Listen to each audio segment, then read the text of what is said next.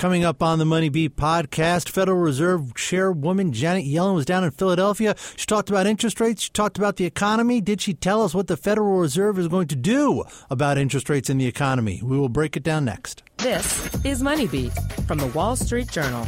Now, from our studios in New York, here are Paul Vigna and Stephen Grocer.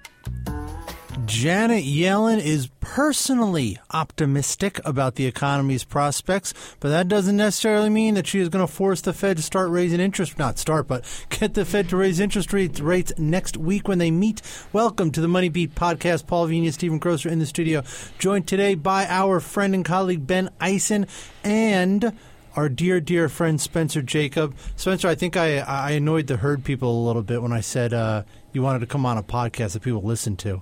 I, I think They didn't like that. too. Yeah, They that's didn't you know like that's that. a low blow. It was a low blow. People do listen to the Herd on the Street They do podcast It's, it's, uh, as well. It's a good podcast as You should- ours, if you don't listen on to it and you're listening to this, you should you should check it out. It's Yeah, but listen, Quite if you can only listen to one, listen to this one. Well, I'm not going to you know get drawn into this. You know, let's we should just talk about petty markets, something squabbles- un- petty squabbles. like markets. You know, where we all Yeah, agree on everything. Let's talk about something like uh, Janet Yellen in Philadelphia giving a speech on the economy, and this was seen as th- this was not a major speech, but it was a major speech in terms of what is the Fed going to do. They have a meeting next week. How do they see the markets right now? You had this terrible jobs report on Friday. What does that mean about the economy? What does it mean about Fed policy? So it was seen as sort of a big speech in terms of that. I also think it's it, you know it's interesting. This was a speech that was put on the calendar late. It was put on in mid-May, and it come came uh, you know three days after the jobs report, the you know the May jobs report, and less than you know a week um, ahead of, or a little over a week ahead of the Fed meeting, the FOMC meeting. And so I think the timing, you know, two weeks ago, everyone's looking at this at this speech as sort of setting, you know, is the Fed going to raise in June? Is the Fed going to raise in July? Janet Yellen was going to sort of let the market know, and then we had Friday, and that Right. that upended everything. Yeah. So uh, we all listened to the speech. We live blogged it. You can go onto the Money Beat blog if you want to see our recap of it there. Did did we learn anything today, people? You know, it was. I, I thought it was a little master of the obvious in terms of, and these things usually are. But of Yeah. course, people are always reading between the lines. You know, like Steve said, it was a really important speech because it's the big cheese. It's not uh, some president or uh, Right. or governor. It's uh, Or it's non-voting Yellen. member of the FOMC this exactly. year? Yeah. It's it's Yellen herself speaking at a really pivotal time, a time that's more pivotal than we realized it would be before last Friday. right. because now it really is.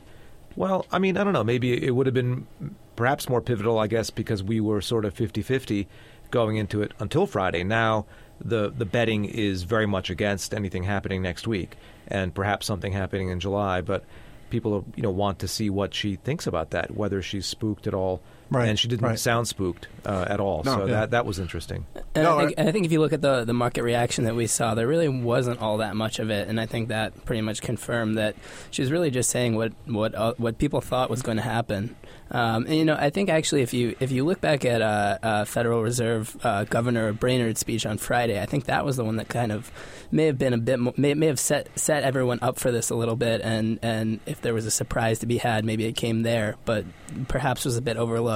She took a very cautious cautious, approach on, on lifting interest rates. She talked about a lot of downside risks to inflation, which uh, really didn't. Uh, um, you know, I, I- I think that, that that was something that people hadn't really been focusing on, and she kind of brought that back to the forefront.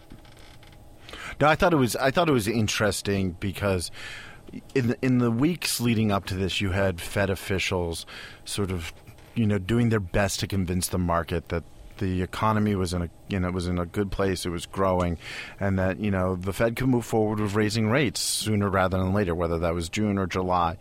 And then you know the jobs report came out on Friday, and all of a sudden that tone, you know, uh, was thrown into question. Um, and Jenny Yellen was not really heard from, other than that you know quick Q and A up in Harvard a week beforehand. Had not been heard mm-hmm. through that p- same period. It was assumed that if all these Fed speakers were going to, you know, were saying that like we're ready to raise rates, that she was in agreement with them. But we didn't know that, and it was. I thought it was interesting today that she you know, it, this the jobs report put the Fed in this awkward position of like, how could you possibly be saying the economy's in this really great place and then have a number like that, or at least in a better place. in a better place? Yeah, yeah, yeah. in a better place. It's it was growing. It's in a better right, place right. than it was in the first quarter. You're right there. The, the, the thing I thought was really interesting about this speech today, and the was really the market reaction to it while it was going on, because we were all looking at the the markets to try to you know you look at the index to try to gauge the report's impact, and you could see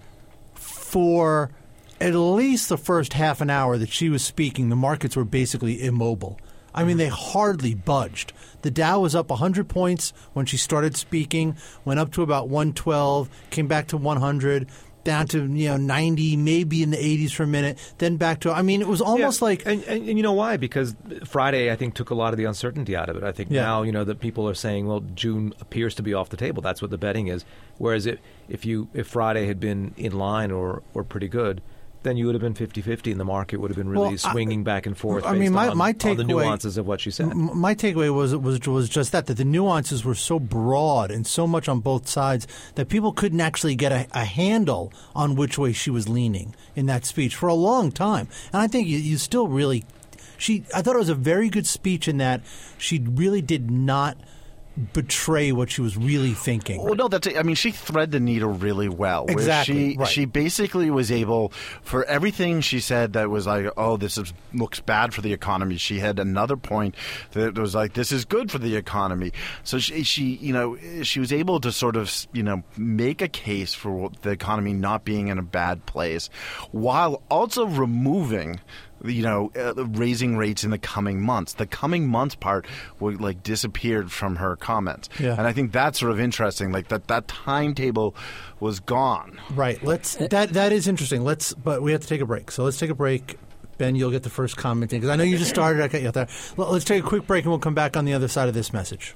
I'm Veronica Dagher, and I want to retire rich. How about you? Then listen to the Watching Your Wealth podcast. We'll help you get there. For more information, check us out at WSJ.com slash podcast and find us on iTunes, Stitcher, and now Spotify.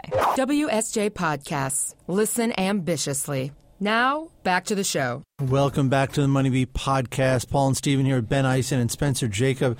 And, and hey, listen, folks, if you want more great podcasts like Heard on the Street, Jason Gay's Free for All, uh, Your Money Matters, and all kinds of stuff, check us out at WSJ.com slash podcasts. Follow us on Twitter at WSJ Podcasts. And also become a subscriber. We're on iTunes, Stitcher, Spotify. We are also on the Google Play Music app for your Android devices. We are speaking about Janet Yellen. She spoke today, gave a speech in Philadelphia. And we just started talking uh, uh, Grocer raised the very interesting point about the time frame for uh, the future rate hikes and and what she did in this speech is to kind of pull back a little bit on that. And then Ben I cut you off. We had to take a break there so I'm going to let you get the first word in here. It's quite all right. I, I, you know, one thing I was uh, going to mention, just in terms of what Grocer had said, um, you know, for in, terms of trying to get something positive in for every negative thing she had in there, um, she ended up saying things that were some of them were kind of at odds at what she said in the past. Um, take oil prices for example. She was really talking about the benefits of low oil prices, and she had some stat something like something to the effect of it put thousand dollars in the pockets of, of, of every American, um, or, or something to that effect, and.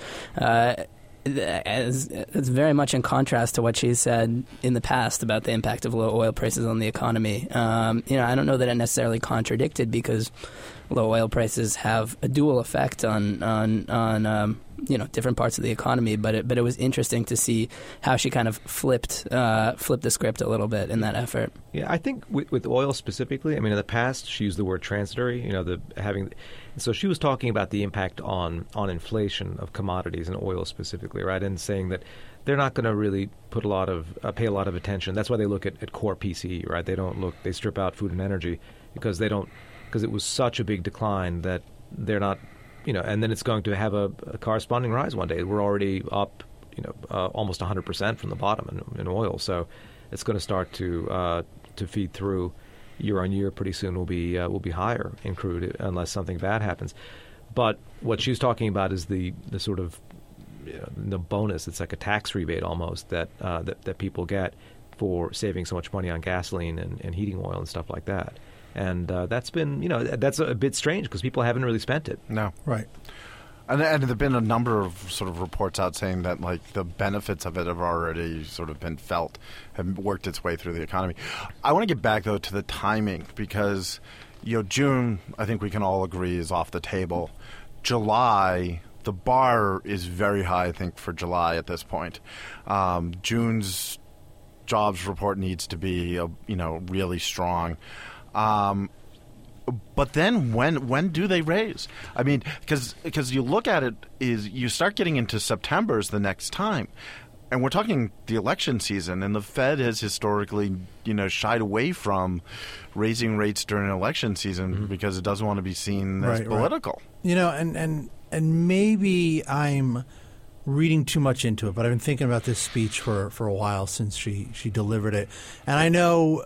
You know, trying to, to discern what Fed officials really mean when they speak is, is it's a mug's game. But the more I think about this speech, I actually think she may have betrayed something. And th- again, this is totally trying to arrange the tea leaves in a way. When she started making comments about, I personally am optimistic. I, I personally think the economy is going to be good. Mm-hmm. Here's you have this on the one hand that looks good, this on the other hand that looks bad. And she went through a bunch of, and she said, but I'm personally optimistic. I really just wonder if a little bit of that was her projecting what she wants and what she wants people to think more than what she actually thinks. And when you talk, Grocer, about her cutting out that statement about the coming months and when the Fed is going to raise rates next, I now think that you, the Fed fundamentally realizes that this year is going to be much, much weaker than they thought it was six months ago, and that rate hikes. And I'm guessing now, but I think if you get one more rate hike at the end of the year, that's going to be a lot. But I think you're right. I think you, you you get. I think July is off the table. Then you get into the fall. You have the election. It's going to be crazy and hectic that election. I, I think they're off the table till till December. I really do. And I think Yeah. part of that is the macroeconomics, but part of it is the economy. And I think once again, the economy is weaker than the Fed thought, and everyone really thought it was going to be. And when when have you had that? I mean, I can't you know look- back at the history. Obviously, it's not always been the the same rate that they've been affecting. But you look at tightening cycles. You've never had a year go by between the first and the second. Right. You've never been to zero either. So No, I I mean, mean- obviously, you're already in an uncharted territory. But that's a highly unusual. You you can't even really call it a tightening cycle, even though the the next one may be up rather than down. Right. You know, it's it's completely unorthodox. You know, and and Oh, they're, you know, they're really walking right. on eggshells. Every you know. meeting. Right. Yeah. You know, I mean, like Right. that's the typical. The, the, the classic one when Greenspan was running things was 25 basis points every meeting. You knew it was coming, and, and they did it. And it was just, it looked like a perfect staircase that they were building. Right. I, I mean, I think what's different here is that you're in an economy that is not, um, you know, no one would say that this is this economy is humming along per se. I think when you get strong jobs numbers, that tends to mask some of the underlyings. But then, when jobs report falters, it's it's it's really you kind of start to see some of the, the ugliness underneath, which is, you know, we're in a world with very little inflation and uh, GDP growth is not very strong, and and and once you don't have 200k a year, uh, 200k a month jobs uh, being created, what do you have? Right. On the other hand, you have 4.7% unemployment, which is extremely low historically.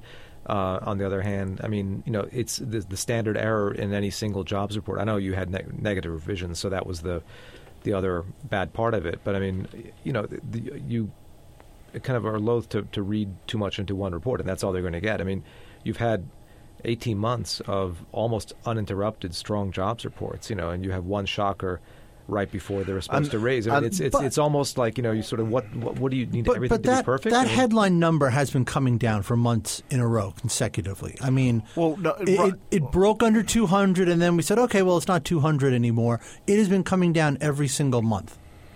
I, I listen. I don't disagree with you that it's been coming down. I'm just- I'm just and saying and it's- I'm it's not I mean, uh, just and one this month. Is, this is the argument that we like, you know, and I and I agree with Spencer here. It- It should be coming down. I mean, like that's just the reality. As you get closer and closer to full employment, it should be coming down.